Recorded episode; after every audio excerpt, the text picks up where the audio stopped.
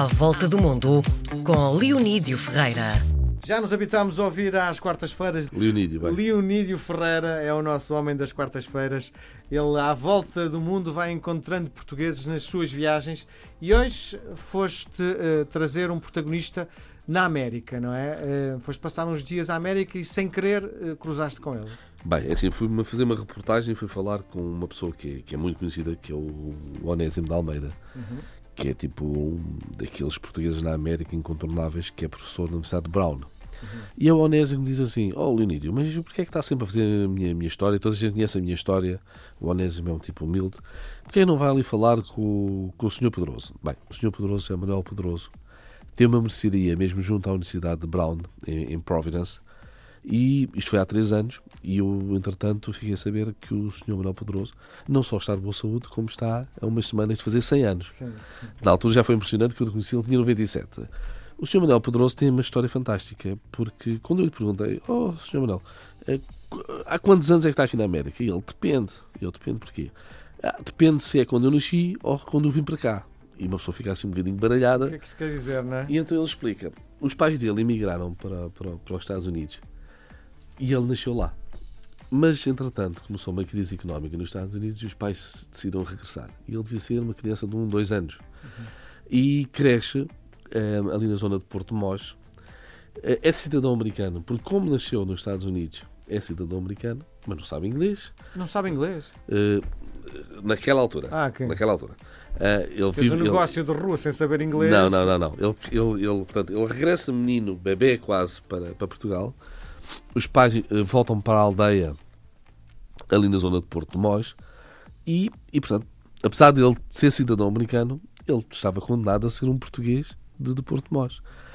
E começa a Segunda Guerra Mundial e o Roosevelt faz um apelo aos americanos para ajudarem a defender a América. Então não é que o Sr. Pedroso acha: "Eu sou americano, eu tenho que ir defender a América." Vai à embaixada aqui em Lisboa, pede os documentos como cidadão americano e vai para a América. E, portanto, ele chega à América com 22 anos... Para fazer a guerra. Ou seja, por isso é que ele diz: "Quando nasci ou quando vim para cá." Portanto, ele nasce lá e depois ele vai para lá com os 22 anos. Como não fala inglês, não é incorporado, mas põe-o como soldador. E então ele diz que o contributo dele foi soldar 150 navios de guerra para que a América ganhasse a Segunda Guerra Mundial. Isto diz-me ele hoje já com um orgulho enorme. Diz que se sente tanto português como americano. A mulher dele, Mary, também é ali da zona de Porto de Mós. Tiveram 2 filhos na América. 2 filhos que falam perfeitamente português. Os netos, ele diz que já não é a mesma coisa, mas que há uma neta, inclusive, que um dia, já jovem adulta, lhe diz: "Oh, avô, eu não gosto nada de estar-vos a ouvir falar e não perceber nada, vou estudar português." E diz que ficou muito orgulhoso quando a neta, de repente, já conseguia falar com ele também em português. Mas sabe que esta história do Sr. Pedroso não é tão única como pode parecer. Eu fiz várias reportagens com portugueses na América e havia vários casos destes em que ou tinham nascido na América e depois tinham regressado, por exemplo, aos Açores e só mais tarde tinham ido, ou pessoas em que, não tendo eles nascido na América, o pai ou o avô tinham nascido na América. Ou seja, esta imigração portuguesa para a América não é simplesmente "emigrei para a América e fiquei lá para sempre." Segundo os ciclos económicos, segundo as condições de vida num país ou no outro, há regressos. E, portanto, as pessoas muitas vezes têm esta ligação à América. "A minha avó nasceu na América, eu vou voltar para a América." Ou tenho uma tia que vive na América porque ficou lá enquanto os pais regressaram. E, portanto, o Sr. Pedroso, o tal americano que se quer saber inglês, vai para a América com 22 anos, não é assim tão único como isso. Este senhor é fantástico. Deixa-me fazer uma à parte, porque é importante, porque tenho curiosidade. A mercearia do senhor é tipicamente uma mercearia portuguesa? É assim, o nome, eu estou a tentar não me enganar, chama-se Market Friends, o que não é um nome nada português.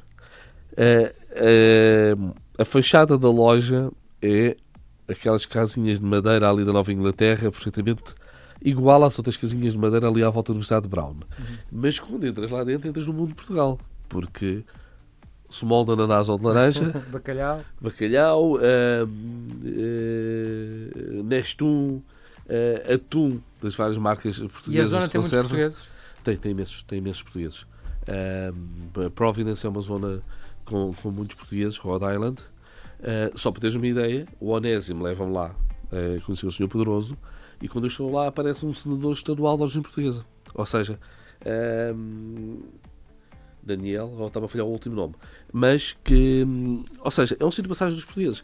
E aliás, eu assisti uma conversa muito engraçada, que para os portugueses que vivem na América esta palavra é óbvia, mas para mim não era, que alguém chega lá e pergunta ao Sr. Pedroso se ele tem sardinhas frisadas, e eu achei muito estranho o que era sardinhas frisadas. São sardinhas congeladas. E portanto, de onde é que vem a expressão? Penso que tem a ver com o frio, de freeze, de estarem congeladas. Okay.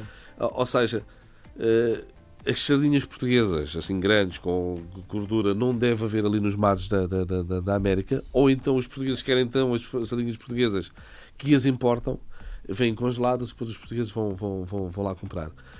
Lembro-me também de haver jornais portugueses na loja, mas era... O Sr. Pedroso encomendava aos jornais portugueses só houvesse alguém comprador. Portanto, ele não os comprava... Chegavam com um mês de atraso, para aí não. Um mês não direi, uma semana. Eu acho que é para aí uma semana. Eu lembro-me nesse dia que estava lá, o Daniel da Ponte, o senador, que foi lá, o senador estadual, foi lá buscar o Expresso. Não foi buscar o Diário Notícias, foi buscar o Expresso. Eu acho que era o Expresso da semana anterior. Mas aquilo realmente é um ponto de contacto com a comunidade portuguesa.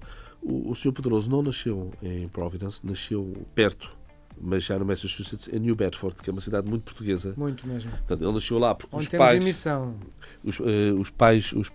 Eu estive lá em New Bedford e visitei uma rádio enorme lá, que tem aquelas siglas que eu não consigo me lembrar, mas que não obrigas a pensar nisso agora. Que era a rádio de língua portuguesa com maior audiência na América.